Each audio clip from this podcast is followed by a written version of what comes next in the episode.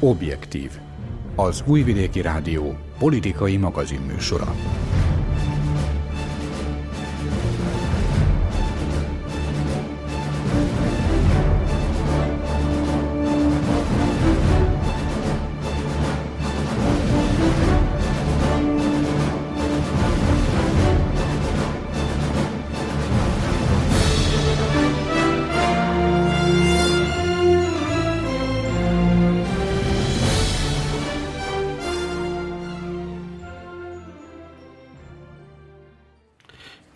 Kívánok, kedves hallgatóink!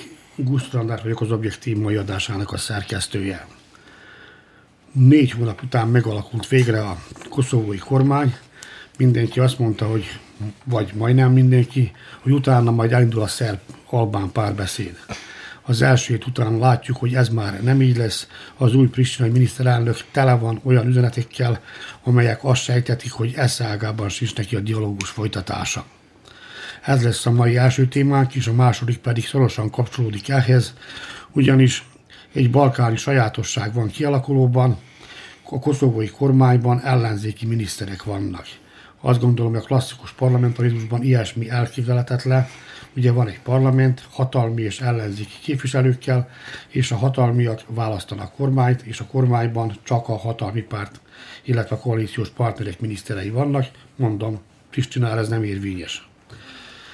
A héten közzétették azt is, hogy mit fogadtak el abból a francia javaslatból, ami az unió bővítésére vonatkozik, de ez még nem a teljes változat.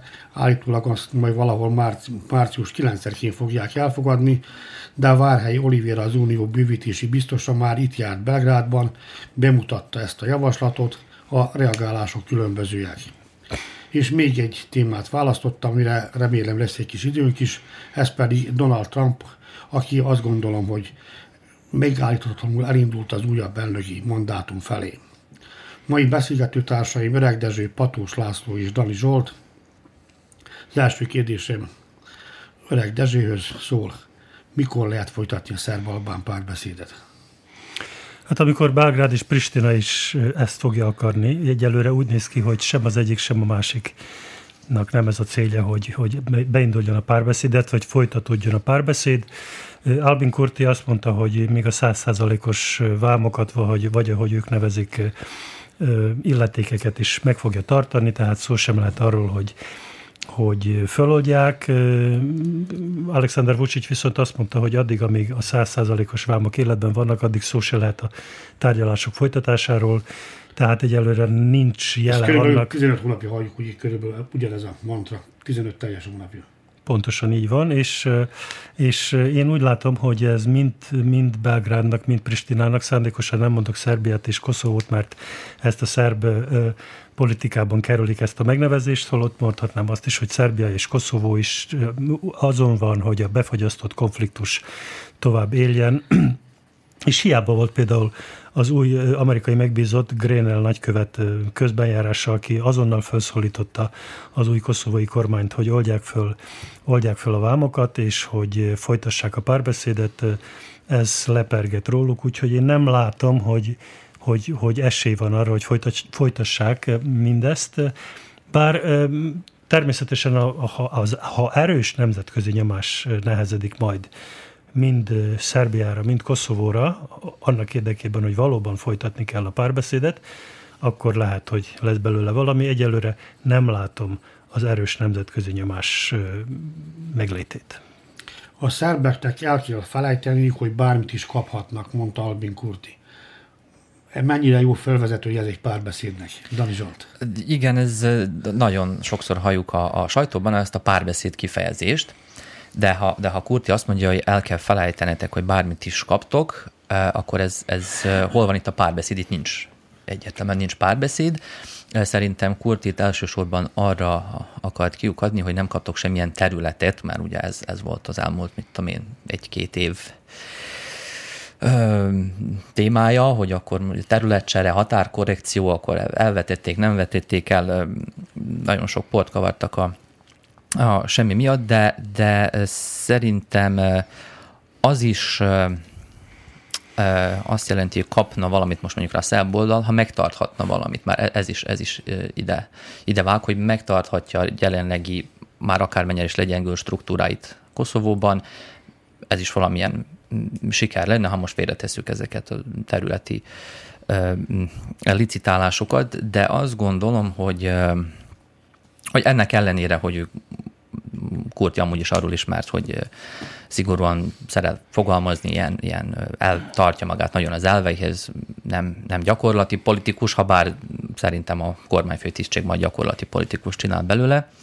Jelenleg a fő tényező az, az a reciprocitás kérdés, amit Kurti nagyon emleget, hogy ez volt a programjában, hogy hát igen, majd visszavonjuk a százszázalékos büntetővámokat, de ezt felcseréljük ezzel a reciprocitás elvével, ami ugye azt jelenti, hogy mindenben úgy viszonyulunk, ők úgy viszonyulnak Szerbia felé, mint ahogy Szerbia eddig kezelte Koszovó egészét, vagy a, az ottani hatalmat, és nekem az a benyomásom, hogy itt Szerbiában a szerbiai vezetés részéről elhangzott kijelentések, ezt úgy próbálták volna finoman úgy beállítani, hogy ez a reciprocitás, ez jó dolog, mert hát megszűnnek majd a védelmek, és végre elkezdődhet az a párbeszéd, amire Szerbia nagyon fel van készülve, és már, és már nagyon akarják, kicsit túlzok most ezzel a, a kifejezéssel, de attól tartok, hogy ez a reciprocitás, ez nem hogy javít, hanem súlyosbít a helyzeten, mert rosszabb lesz. Még rosszabb helyzet fog előállni, mint ami most az elmúlt több mint egy évben tapasztalható volt a, a kereskedelmi blokáddal, és mert ez, a, mert ez a reciprocitás és számos más téren ad lehetőséget arra, hogy kiújuljon a konfliktus, ezt, ezt láthattuk hát tavaly. Bármikor, amikor kicsit lenyugodott volna a helyzet, amikor valóban lehetett volna tárgyalni, úgymond nyugodt politikai légkör volt, most ezt szervezetten akarva, nem akarva, mindig volt valami koszovói rendőri akció észak, pristinai rendőri akció észak-Koszovóban, hadsereg megalakít, mindig találtak valamit, ami egyszerűen lehetetlenné tette ezt a, ezt a párbeszéd előremozdulását, és akkor most ilyen csodákat vár a nemzetközi közösség is az új pristinai hatalomtól, hogy hát na most majd megindul. Kurtinak ebben a párbeszéd kezelésben azt hiszem, hogy ugyanaz a, az első számú kihívása problémája, mint Vucicnak, hogyan tárgyalni úgy, hogy elmondhassa a saját polgárainak, választó polgárainak, hogy ő keményen lépett fel, nem áldozott fel semmit is, megvédte a nemzeti érdekeket, ez, ez majdnem kizárja egymást a két, ez, a két elv. Nem tudom, hogy, hogy hogy hogyan, hogyan lehetne ebből bármilyen kiutat találni. Szóval nem változott semmi, ezt, ezt állapíthatjuk meg. 1999 óta, miután Koszovó gyakorlatilag független, bár a függetlenséget 8 évvel később kiáltotta ki, Albin Kurti az első olyan vezető személy, aki nem volt tagja az UCK-nak. Most mégis ő követél háborús kártérítést is fenyeget, fenyeget bírósági perekkel. Patus Laci, ezt hogy, magyaráz, hogy magyarázod?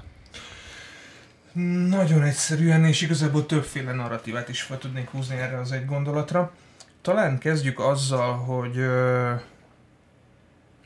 egy ellenzéki vezetőnek mondjuk úgy a nemzetközi nyilvánosság is jobban megengedi azt, hogy extremitások felé mutatkozó kijelentéseket tegyen, de ugye itt most Albin Kurt egy nagyon fontos pozícióváltáson esett át, egy ellenzéki szószólóból ö, úgymond fehéringes kormányfővé vedlett, bocsánat a kifejezését, nem szántam bele semmiféle negatívumot, ö, át kell, hogy alakuljon maga a retorikája is. De hogyha túl puha lesz, ha túl engedékeny szavakat ö, használ, vagy ha nem mutat valamiféle tüzet a mindennapi ö, megszólalásmódjaiban, akkor ténylegesen el fog veszíteni valamennyit a ö, támogatottságából, és egyszerre kínál labdát Szerbiának, valamint a belső koszovói ellenzékének.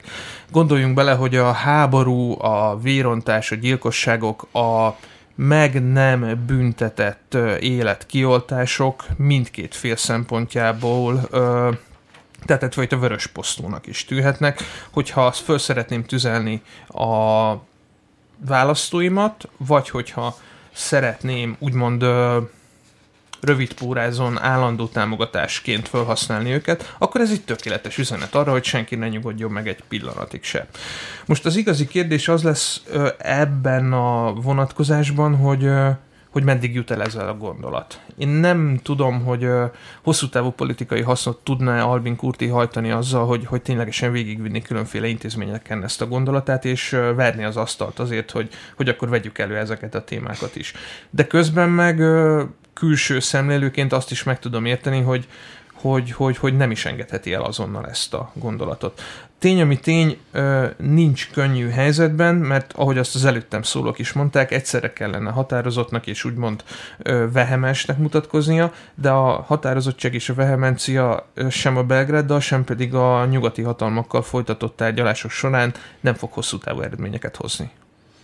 Egy picit, ha, ha még hozzászólni szabad, a szerbeknek nem, nem, nem a reciprocitás a problémájuk, bár Ivica Dacic külügyminiszter elmagyarázta, hogy nem lehet a reciprocitás elvét alkalmazni, mert Szerbia gyakorlatilag Koszovótól nem, tud, nem hoz be semmit, Koszovó pedig igenis bevitte a szerbárút, úgyhogy ezt nem tudják alkalmazni, de Albin Kurti azt mondta, hogy hadikárpótlást követel, azt mondta, hogy a népírtás, népírtás miatt pörölni fogja a Nemzetközi Bíróságon Szerbiát, amire állítólag nincs joga, valóban nincs, mert, mert állítólag csak, csak ENSZ tagállamok csak ENSZ tagállamok indíthatnak ilyen, ért, ilyen irányú pert. Koszovó még nem tagja az ENSZ-nek, habár a brüsszeli tárgyalásokon arról volt szó, hogy, hogy Szerbia nem fogja gátolni Koszovónak a nemzetközi szervezetekhez való csatlakozását, azzal, hogy nem fogja elismerni, ami, ami hazai használatra való, de hogyha, hogyha megengedi, de tudjuk, hogy nem engedi meg, mert nem engedte meg két-három esetben is az, hogy még, még az Interpolhoz és a... Persze, és a, az UNESCO-hoz. UNESCO-hoz, igen, igen, úgyhogy itt kemény, kemény ö, ö, harc folyt nemzetközi téren, hogy erre, erre ne kerüljön sor. Úgyhogy én továbbra is azt mondom, hogy itt a befagyasztott konfliktus elve működik, és úgy látom, hogy ez továbbra is működni fog. Tessék, Zsolt.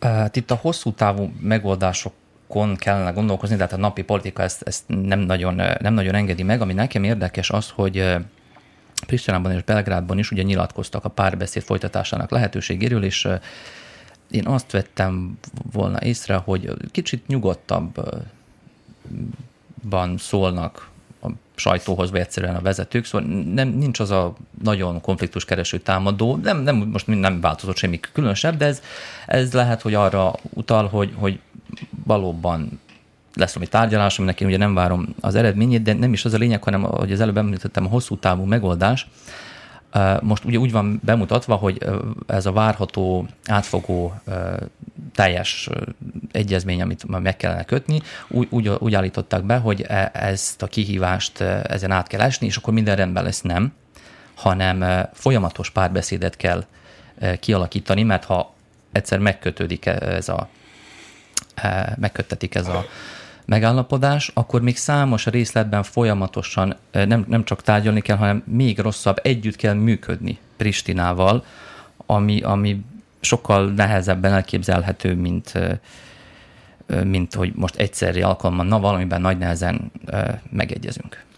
Én ezt a visszafogottságot egyébként úgy magyarázom, hogy egyik fél sem látja közeli veszélynek a tárgyalásokat. Ilyenkor sokkal könnyebb visszafogottnak lenni, jó fiúnak lenni, úgy, úgy fogunk tárgyalni még sokáig.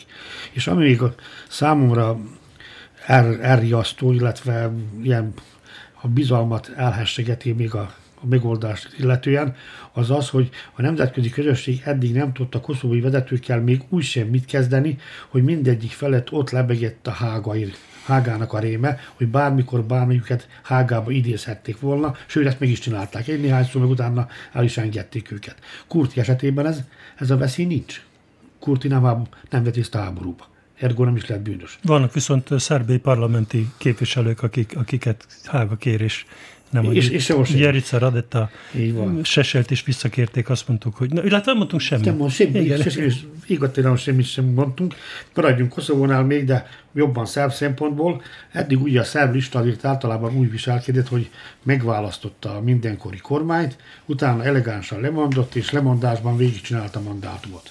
Most már idáig sem mentek el, ugyanis ezt a kormányt állítólag mégsem szavazták, mégis a szerb listának van két minisztere a koszovói kormányban. Ti el tudjátok képzelni ezt a kormányt, amik így működik, hogy esetleg túlszavazásra? Persze, persze, ez, ez, a, ez a szavatolt helyek visszaütője.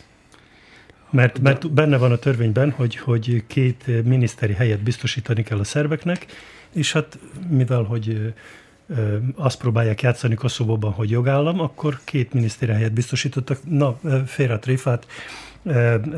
Én hallgattam az egyik illetékes szerbiai politikust, aki azt mondta, hogy azért vannak ott a miniszterek, hogy figyeljék, hogy mi történik a kormányban, és időben tudjanak reagálni, hogyha valami olyasmi történik, hogy, hogy erre a szerbeknek reagálniuk kell. Egyébként teljesen igazad van, ilyen a világon nincs, hogy, hogy ellenzéki pozícióból miniszteri helyet tölt, töltesz be, mert könyörgöm, azok a miniszteri posztok is nem is akármilyen, tehát az egyik a visszatérés, a másik pedig a környezetvédelem, azok nagyon fontos miniszteri helyek. Most hogyan fogja, hogyan fogja ő ezt, hogy mondjam, mindennapi munkát végezni, amellett, hogy figyeli, hogy mi történik a kormányban. Mikor nem, nem lojális a Mikor nem lojális a kormány, kormányhoz, igen. Hát ez, ez úgy, hogy is mondjam, fából vaskarika. Fából vaskarika. Pontosan ez a helyes kifejezés. Tessék, Patus.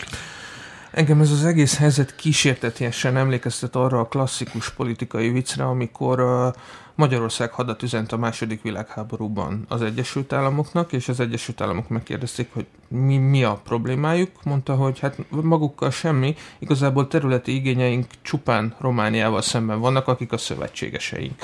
Tehát a helyzet nagyjából ugyanaz a lefedést, hogy abszurd. Ezt nagyon röviden így lehetne leírni szerintem. Ami viszont itt kifejezetten érdekes, két dolog. Nem megcáfolva a Dezső által előbb mondottakat, de egy kicsit más megvilágításba helyezve, ez a két miniszteri tárca a miniszteri székek hierarchiájában azért nem közelíti meg például a külügyminiszteri vagy a hadügyminiszteri pénzügy, pozíciót, pénzügyminiszteri, vagy a pénzügyminiszteri, tehát ebből a szempontból kisebb fajsúlyú dolgokról van szó, nem lebecsülve az, hogy ténylegesen miniszteri székekről beszélünk, és fontos állami tisztséget visz most az ellenzékben lévő, és a kormányjal nem egyező kormánypárti tényező. Hogyha nem fogadják el ezeket a ö, kinevezéseket, pontosabban nem ülnek bele a miniszteri székbe, akkor mi történt volna? A Belgrád, a hivatalos Belgrád által ö, hogy is mondjam, finoman szólva nem támogatott, erősebb kifejezéssel élve nemzetellenes szerb pártok képviselői ülnek be, pontosan az előbb említett kisebbségi kvóta alapján. Tehát úgy hiszem, hogy Belgrád nem engedhette meg azt, hogy ne üljenek be a kormányba.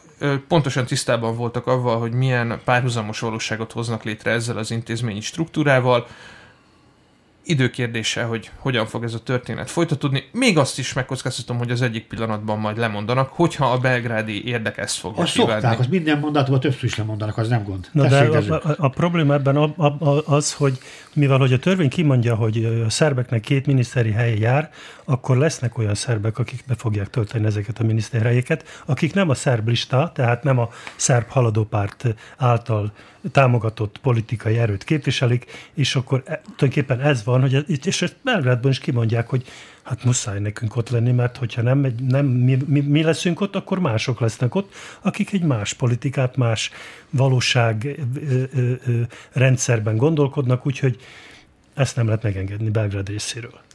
Tessék, A belgrádi vezetés az, az az mint emlegetett második helyén befutó, ezt idézőjelben mondom, mert hát mind a tíz parlamenti helyet a szerblista szerezte meg a koszovói pristinai parlamentben. Belgrád ezeket a szerbi ellenzéki politikusoknak nevezett, ugye által vezetett szervezeteket kurti magánszerbeinek nevezte, ez kicsit ilyen, hát eléggé politikailag inkorrekt kifejezés, és ez egyebek között ezt is indokként használta fel a szerb lista arra, hogy hát ott kell lennünk, mert ha nem, akkor jönnek ezek az előbb emlegetett, ugye idézőjelben szerbellenes szerbek. Valóban érdekesen hangzik a kormányzó ellenzéknek a gondolata, de, de mondjuk rá más eredményt nem is nagyon tudtam elképzelni, mert nem, is tudom mikor volt pontosan, de ebben a műsorban elemeztük a, a koszovói előrehozott választás eredményeit, akkor én azt mondtam, hogy úgy látom, hogy a szerb listának nincs és nem is lehet helye a, a kurti kormányban. Most ugye arra senki Kurti különben meg is próbálkozott azzal, hogy felkínálja ezeket a, ezeket a miniszteri helyeket más politikusoknak, de egyszerűen törvénybe ütközött, nem, nem tudta a véghez vinni ezt az elképzelését. Ez a jelenlegi helyzet, ez most kivételesen szerintem nem a napi politika eredménye, hanem egyszerűen a koszovói alkotmány szerzői egyszerűen nem látták előre azt a helyzetet, hogy, hogy egy szerb párté lesz az összes mandátum, ez mellett ugye ez a párt teljesen Belgrád befolyása, fennhatósága alatt áll, és azt sem látták előre, hogy egy elég szigorúan fellépő pristinai hatalmi többség alakul, de ez nem az első alkalom, hogy, hogy a nyugati beavatkozás, mert szerintem ezt a két miniszteri helyet nyugati beavatkozásra Kerül bele iktat, iktatták bele, igen, hogy mert az albánok maguktól ilyet nem hiszem, hogy garantáltak volna a, a szerbeknek és mondom, nem először van ez, hogy, hogy a, a nyugat ideiglenes megoldásai hosszú távon váratlan vagy akár furcsa eredményekhez vezetnek. Itt nem is, megint nem ez lenne a legfontosabb, hogy most hány miniszter vagy képviselő jár a szerbeknek, hanem a szerbeknek helyi szintű, konkrét, garantált jogokra, jogkörökre lenne szükségük, mint például a helyi szintű autonómia, amelyet egy, egy részben lefedne a brüsszeli eh, szerződés keretében megfogalmazott szerb községek közössége, mert meg is támadtak a Pristinai Alkotmánybíróságon, ez meg, kell, meg kellene nyilvánni a hatásköreit, a, ami ellehetetleníti a, a funkcióját. Arról nem is beszélve, egyáltalán nem alakították meg, mert Pristina folyamatosan eh, folyamatosan kihátrál amögül, hogy, hogy teljesítsen bármit, amit aláírtak a brüsszeli szerződésben, és ha jól tudom, majd, majd kijavítotok, ha, ha rosszul mondom, a brüsszeli szerződést a, a Isa Mustafa írta alá, a Ivica Dacityal, nem? Szóval a mostani egyik kormányzó pártnak a vezetője volt jelen eredetileg a, a brüsszeli szerződés aláírásakor, és most ismét a párt került hatalomra, amelytől hát elvi kérdés lenne az, hogy akkor tartsátok be. Na most itt a, a szerb közösségével itt az a gond, legalábbis az albánok szerint, hogy ők nyíltan kimondják, hogy nem akarnak megengedni, hogy, lé, hogy létrejöjjön egy második boszniai szerb köztársaság, mert akkor előbb-utóbb népszavazás követően Koszovó bizonyos területe csatlakozni fog Szerbiához, és, és az előbb az, az a helyes kifejezés, nem az utóbb. Úgyhogy ezt, ezt nem akarják megengedni. Jó, hát látni, hogy a második, sőt az első világháború után meg tudom számolni az egyik kezem ujjai, hogy hány helyen találtak megoldást a kisebbségek helyzetére, és azok a helyek nagyon messze esnek a Balkántól. Itt valahogy... Sopron én országokról beszélek, még népekről. Van, tudom, a, a finn modellt például autonómiára, még van, van egy kicsit ott dél, észak, dél, észak sikerült valamit, de például a katalánoknak már nem annyira, a skótoknak nem annyira, az ideknek nem, de nem menjünk ilyen, ilyen nagyon messzire. A spanyolok haragszanak is ránk, és nem is, nem is ismerték el Koszovót, igen. De itt, itt ezt nem csak Balkánon világosan sikerült semmilyen megoldást találni, de Patus Laci szeretne valamit hozzátenni. Igen, csak egyetlen gondolat erejéig elrugaszkodva a mindennapi politikai megnyilatkozásoktól azon kezdte meg gondolkodni Albin Kurti kapcsán, hogy mennyire volt sikeres számára ez az időszak, ami a, rend, a választásoktól a mai napig tartott, és hát arra a következtetésre jutottam, hogy megnyerte-e Albin Kurti a választásokat? Megnyerte. Sikerült-e neki megegyeznie a második legnagyobb pártal a koalíció Végül igen. Sikerült. Rajta tartja Albin Kurti az úját a Belgrád-Pristina tárgyalások púzusán rajta tartja. Eleget tette az alkotmány előírásainak, hogy a kisebbségi helyeket betöltötte egy pártal, eleget tett. Tehát bizonyos értelemben véve Kurti az elmúlt hónapokban sikeres politikát folytatott, és mindezt csak azért mondtam el, hogy ezt a dimenziót se felejtsük ki. Mondod a... ezt annak ellenére, hogy mandátumának a 10%-át elvesztette mire még időbeli mandátumának, mire, mire, mire ezt még alakította. Bizonyos értelemben. Igen. Mert elmúlt négy hónap. Igen, igen, jogos, így van. Most azt szeretnék... Jó, de itt a Balkánon azért ez nem hát gond, nem? nem a választások, hogy két Persze. évenként, vagy három évenként, vagy négy évenként, ez nem gond, nem? Szeretnék olyan témát találni, amit el tudnák vonatkoztatni Koszovótól, de sajnos eh, meglehetősen nehéz. Ugye a harmadik témának azt jelöltem meg, hogy változik az unió bővítésnek procedúrája, és ezek után Belgrád közelebb vagy messzebb lesz Brüsszelhez. Én azt gondolom, saját magamat cáfolva, hogy mindez a kérdés teljesen lényegtelen, mindaddig, ameddig nincsen megállapodás Belgrád és Pristina között. Még fel az egész csatlakozási procedúrát, nem is a szervek meg az albánok miatt találták ki, hanem attól tart, hogy igen, az albánok miatt, de Albánia, még Észak-Macedónia miatt sokkal inkább, mint Szerbia, meg Pristina miatt. Maga De... Alexander Vucic mondta, hogy a koszovói kérdés rendezése nélkül Szerbia nem fog csatlakozni, nem tud csatlakozni az Európai Unióhoz. Te, teljesen mindegy, hogy milyen procedúra alapján. Ezt mondta Vucic, miután a José Borrell beszélt, szóval, hogy ő, nem csak Vucic mondta, hogy ezt ő kitalálta, valószínűleg ő is nem vagy valószínűleg tisztában van vele egyértelmű, de a mostani európai de szerintem az előző Európai Bizottság tagja is ezt úgy finoman, finoman kimondták. Európa, Igen, nem, nem, külön, nem változott különösebben ez a, a felépés, hogy ezt, ezt előbb-utóbb valamilyen formában rendeznetek kell, mert... Mert Ciprus után ezt nem fogjuk megengedni még egyszer, hogy ez történjen, nem? Bármilyen, bármilyen ö, belső vagy határment vitát, stb. Egyszerűen ez, ez az elv érvényes, hogy ilyet nem importálunk. Az Unióban hogy is volt ez? Az Unió stabilitást akar exportálni, nem akar instabilitást importálni, ez itt, nem egészen itt, sikerül. Itt, ott, itt ott azért sikerül, Szlovénia, Horvátország. De ő, úgy, úgy tudtam, a Szlovénia és Horvátország sem rendezte le végleg a, a határvitáit. Most, még most sem rendezte, most mind a kettő uniós tagállam. És továbbra is megtagadták a választott bíróságnak a hatáskörét, szerencsére nem háborúznak. Talán nem is fognak. De azért kicsit menjünk bele ebbe az új procedúrába, ami ugye nem 35 tárgyalási fejezetből áll, hanem valami hat, hat egységből, és ami számomra azért érdekes, hogy megvan a visszalépés lehetősége. Mert 35 tárgyalási fejezetnél ugye egyenként a tárgyalási fejezeteket meg kell nyitni, le kell zárni, és ami le van zárva, ott többet nincsen visszalépés. Itt pedig az új procedúra alapján vissza lehet menni akár a kezdetre is. Viszont aki jól viselkedik, az kaphat pénzt sokat. Nem 200 milliót, mint Szerbia most kap évente visszamenőleg 5 évre.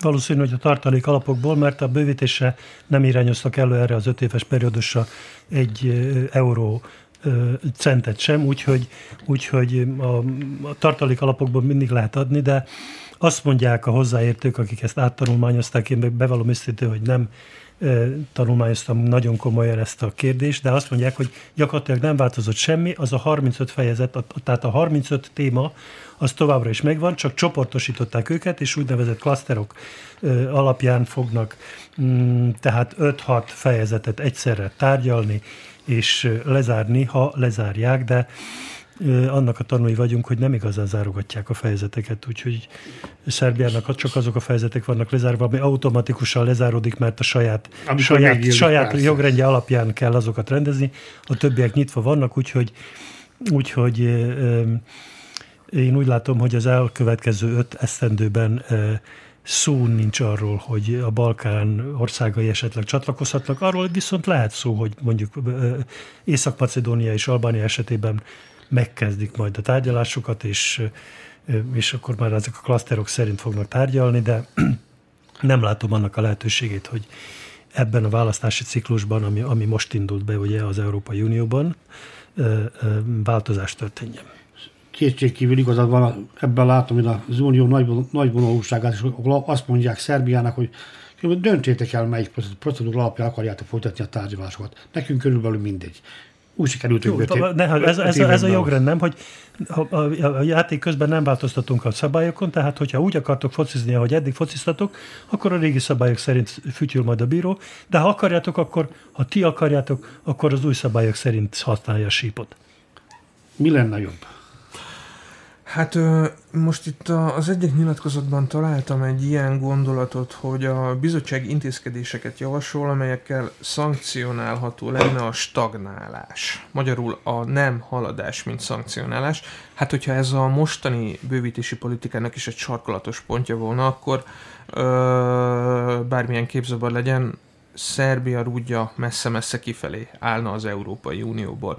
Voltak itt különféle nyilatkozatok, például ugye, ha nem tévedek, akkor az integrációügyi miniszter is azt mondta, hogy alaposan át fogják tanulmányozni ezeket a kérdéseket, és abban a narratívában is a, a gazdasági problémákra, illetőleg a gazdasági haladásra helyeződött a hangsúly. Nem tudom, talán, és ez most ténylegesen csak egy föltételezés. Lehet, hogy jobb volna Belgrád számára az, hogyha a már megkezdett módszertan alapján sikerülne nekik valami eredményeket elérniük, de ebben nem vagyok teljes mértékben biztos, és én se jártam utána annyira dolgoknak, hogy ezt kimerjem jelenteni. Talán az is egy kicsi hozadék lehet, hogy ugye itt most a, a hat cluster, cluster szót használtátok, klaszter úgy van csoportosítva, hogy az én meglátásom szerint elnagyolja a problémásabb részeket. Tehát, hogyha megnézik a hallgatóink a 35 csatlakozási fejezetet, és végigolvassák azt a listát, akkor látni fogják, hogy vannak ott rizikós pontok is. Ehhez különösen képest, a 35. fejezet. Különösen a 35. fejezet. Meg a 23, meg a 24. A jogállam. Meg a, meg a szabad média. Ne feledkezzünk meg a 35. fejezetről, ami hát nem Szerbiának egy, egy csettintés volna, de hát ugye itt van ez a déli határ kérdése, amiről az előbb is beszéltünk, hogy ez, ez rizikussá teszi az egész problémát. Ha megnézzük a hat klasztert, ami most idézni fogom, külpolitika, mezőgazdaság és kohézió, környezetvédelem, mobilitás, verseny és gazdasági témakör, belső uniós piac és az előbb már megemlített jogállamiság, hát ezek sokkal barátságosabban hangoznak, mint például az, hogy ö, ö, sajtószabadság, média helyzete, stb. stb. stb. Ö, én azt mondanám, hogy tényleg a szervezetésnek nagyon át kell gondolnia ezt az egész történetet, de gondolkodhat ő 2039-ig is, hogyha még ma se tudtak lezárni egyetlen egy csatlakozási fejezetet. De kettőre van zárva 18-val. No, de az a kettő, az de csak a szerbiai törvény Azért, mert közés. arról nincs mit egyeztetni. Megnyitották, és következő percben lezárták. Igen. Térjünk Re- remélem nem csak azért mondod, hogy a régebbi modell neki szimpatikusabb lenne, mert Alexander Vucic azt mondta, hogy neki szimpatikusabbnak tűnik ez az új változat. Nem, nem, nem, nem, nem, nem, nem, nem, nem, nem azért mondom. Uh, nem vagyok biztos benne, hogy a választások előtt másfél vagy két hónappal kellene egy kormánynak állásfoglalni abban a kérdésben, hogy hogyan szeretne az uniós integráció útján tovább haladni. Bőven ráérnek ezzel foglalkozni május 1-én, vagy május 29-én, vagy augusztus 4-én, amikor megalakul az új kormány, legyen ez az ő problémájuk. És ugye itt még a mm, az uniós út megválasztása során az is fontos tényező lesz, hogy milyen külföldi engedmények vagy ö, gátak fogják ezt az utat meghatározni. És akkor itt meg egy huszárugrással visszaváltanék a Koszovóra, de most nem teszem, mert akkor elmozdítanám a beszélgetés fonalát. Minden esetre ez a zeheti látogatásból, ugye Várhely Oliver volt itt bővítési biztosként, valamint az Európai Parlament két jelentéstevője illetve szerbiai megbízottja. Én nem tudom, hogy én érzem, és csak úgy vagy tik is, hogy ez a hatalom bizony továbbra is élvezi az Európai Uniónak a jó indulatát. Csak azt nem mondták, hogy minden rendben van a választási feltételekkel. Csak éppen azért tárgyal két hónappal a választás előtt most ebben a pillanatban a parlament arról, hogy 5%-ról 3%-ra hát, csökkentik. Azért, hogy eléget tegyen az ellenzék elvárásainak. Persze az ellenzék nem kérte, tehát már mi nem, nem tud eszébe valószínűleg kérni. Tessék, De melyik ellenzék az, aki nincs ott a parlamentben? Az hogyan kérje? Gordon Csumics volt az egyedüli, aki, aki, nem aki visszament a parlamentben, szerintem azért, hogy, hogy várta, hogy emiatt kirúgják a demokrata pártból, ki is, meg is történt. Szerintem ez volt a célja. Tessék. Visszakanyarodnék egy pillanatra a, a, erre az új, az új met, csatlakozási metodológiára. Nem kizárt, hogy Brüsszel több rétegűvé árnyaltabbá szeretné tenni ezt az egész csatlakozási folyamatot, mert belátta, hogy, hogy a klasszikus módon nem lehet felvenni ezeket az országokat, mert nem mondom, hogy esélytelen, de, de nagyon nehézkes, hogy eleget tegyenek ezeknek a feltételeknek, mint, mint korábban, és akkor ez a, ez a az, árnyaltabb csatlakozás, ez fog, kis, kis lépéseket már formalizálna, és akkor ugye itt van ez a pénzügyi támogatás, ami arra kellene, hogy serkentse a, a, az országokat, hogy, ez, hogy ez, ezek a változások gyökeret eresztenek mondjuk így, mert az előbb is elhangzott, hogy megtörténhet az, hogy lezárnak egy-két csatlakozás során, lezárnak egy-két tárgyalási fejezetet, elmúlik 7-8 év, mire, mire az utolsó bármelyik is az, eljutnak odáig, és az a helyzet, ami alapján lezárták a korábbi tárgyalási fejezeteket, már abszolút megváltozott, és semmi köze a, a valósághoz. Amúgy ez a, a egyes uniós tagállamok reformra való ugye, felhívása, ez, ez érthető, mert egyértelmű, hogy ez, ez a rendszer így nem működött tovább. De akár mondhatjuk úgy is, hogy, hogy a balkáni kavics leállította a csatlakozási fogaskereket, most ugye nagyon elvont kifejezésekkel élve. Nem tudom, hogy mennyi gyakorlati haszna lesz ennek, mert ennek az új metodológiának, mindegy, hogy most Észak-Macedóniáról, Montenegróról, Albániáról, Szerbiáról beszélünk, nem számít, mert továbbra is, továbbra is az adott tagállamon múlik minden, továbbra is, továbbra is Szerbián múlik az, hogy, hogy Belgrád összeegyezteti a külpolitikáját az Európai Unióval, mint hogy eddig nem tette, és nincs is arra kilátás, hogy, hogy, ez, hogy ez a közeljövőben megtörténik. Azt is az előbb mond, emlékeztük, hogy az Európai Unió az új Európai Bizottság konkrétan szinte azonos módon kezeli Szerbiát, akár a csatlakozással kapcsolatban, akár itt ezzel a, a belső politikai párbeszéddel kapcsolatban.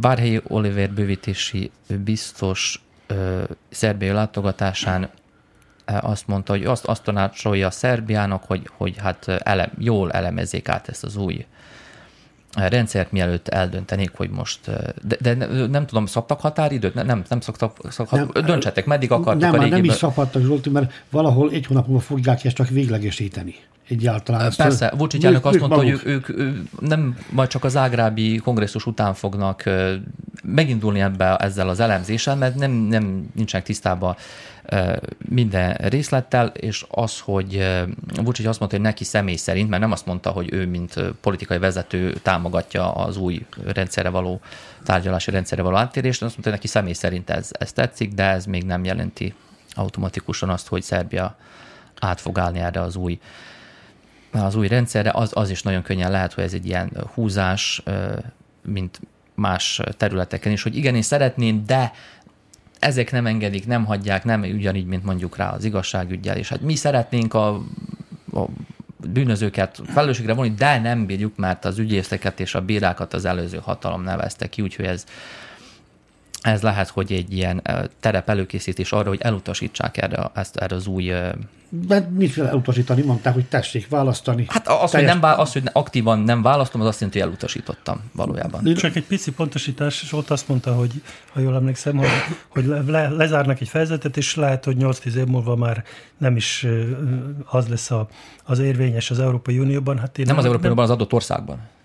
No, de azt akarom mondani, hogy az Európai Unió értékei azok azért változatlanok. Tehát, hogyha arról beszélünk, hogy sajtószabadság van, akkor pontosan tudjuk, hogy mit jelent a szabad sajtó. A szabad sajtó nem azt jelenti, hogy van nekem ö, 7-8 tévécsatornám, amelyet én, én diktálok, hogy mi, mi menjen a műsorban.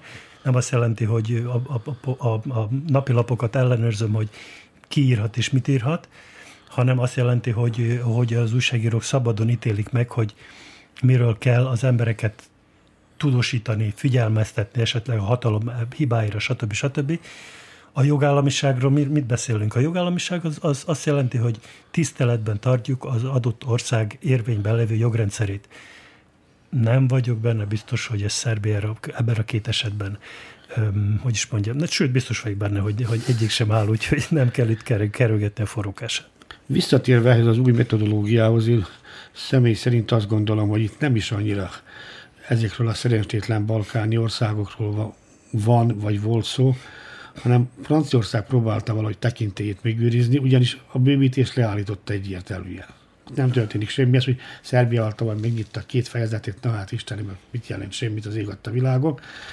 De igazából azt gondolom, hogy a bűnt a Albánia és Észak-Macedónia ellen követték el, amikor ővelük az ősszel nem, legalábbis nem nyitották a csatlakozási tárgyalásokat, és ezért egyértelműen Párizsból a Ludas, és ezért találtak ki ezt az új módszert, amit láttam, hogy Várhelyi nagy lelkesedéssel ismertetett, elfogadt, magáévá tette ezt a párizsi elgondolást, és itt próbálnak valamit előre mozdulni, pontosan abban a tudatban, amit a Dezső mondott, hogy ebben a költségvetési ciklusban, nem ebben, mert ez lejár egy év, az idén.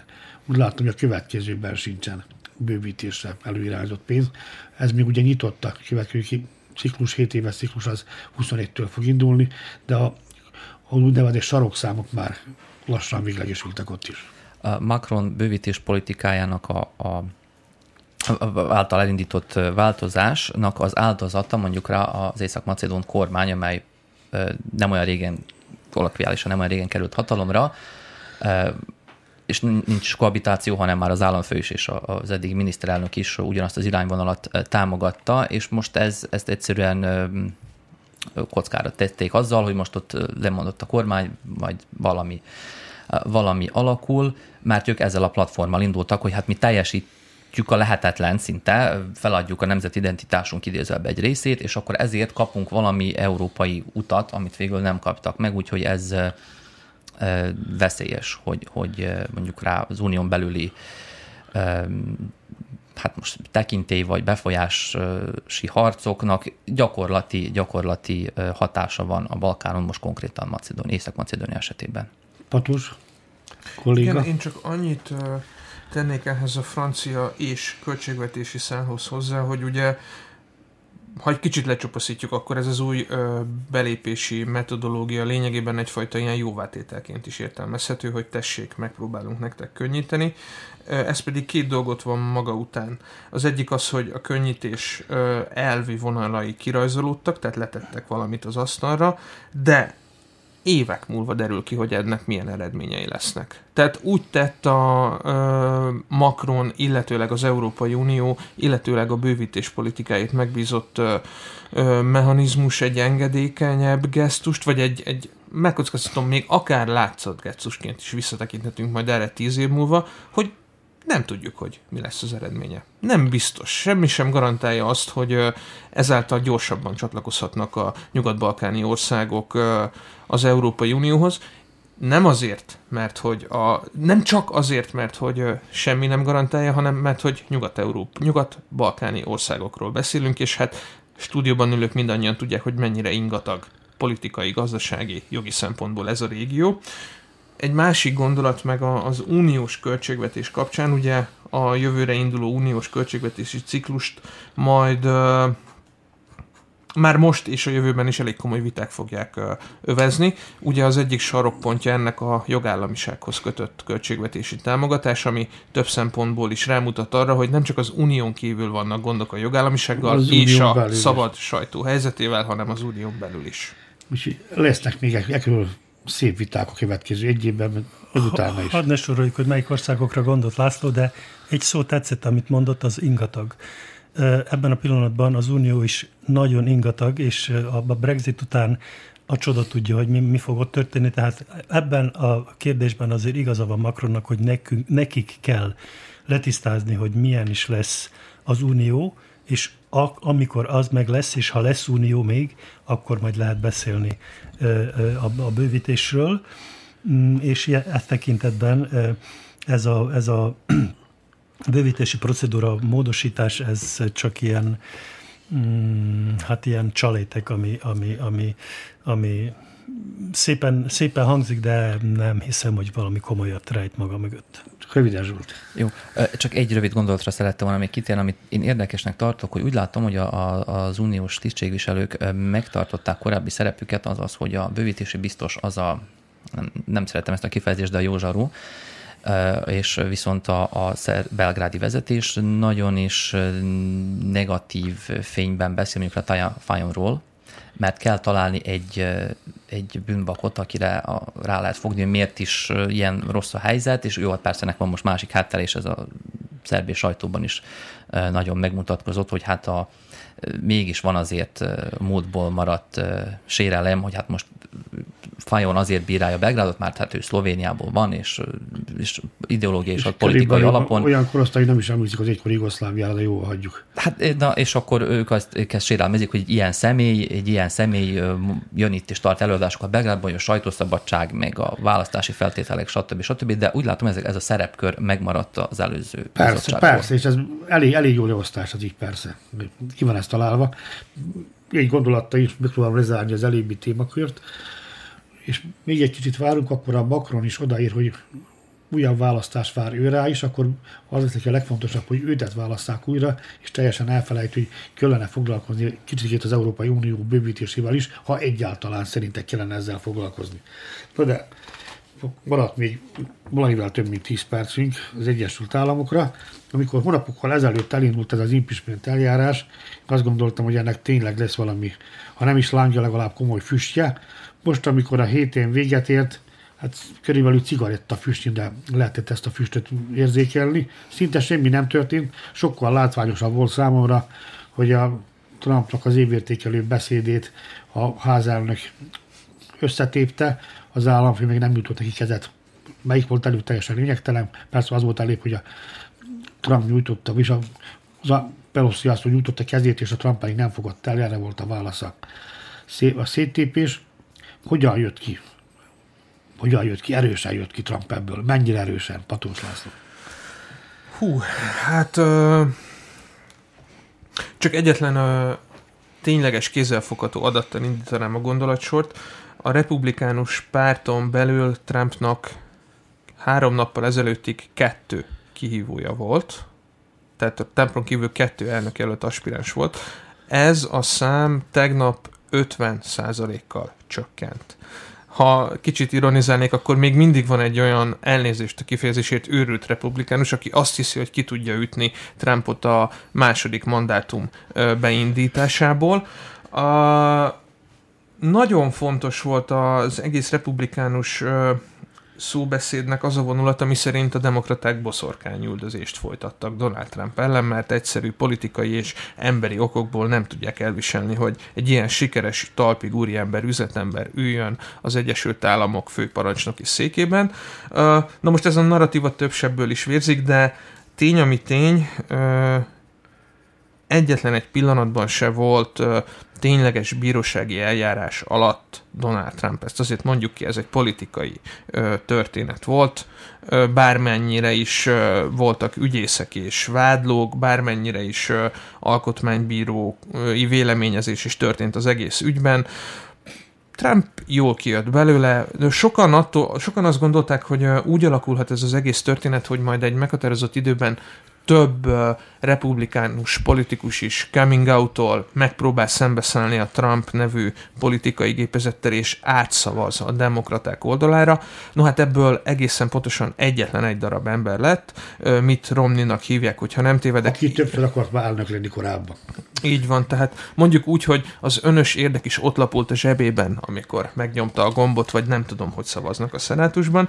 Uh, ami még külön érdekes az impeachment kapcsán, hogy lezajlott a tárgyalás, ma reggelre két úriembernek se volt már munkahelye, azok közül, akik Donald Trump ellen vallottak a szenátusi meghallgatásaik során, és ez az egész történet egy ilyen tényleg egy kifutott lezárással összességében szerintem majd Trump malmára fogja hajtani a vizet, és akkor még egy szót sejtettünk a demokrata előválasztás elképesztően nagy ö, hibával induló folyamatáról.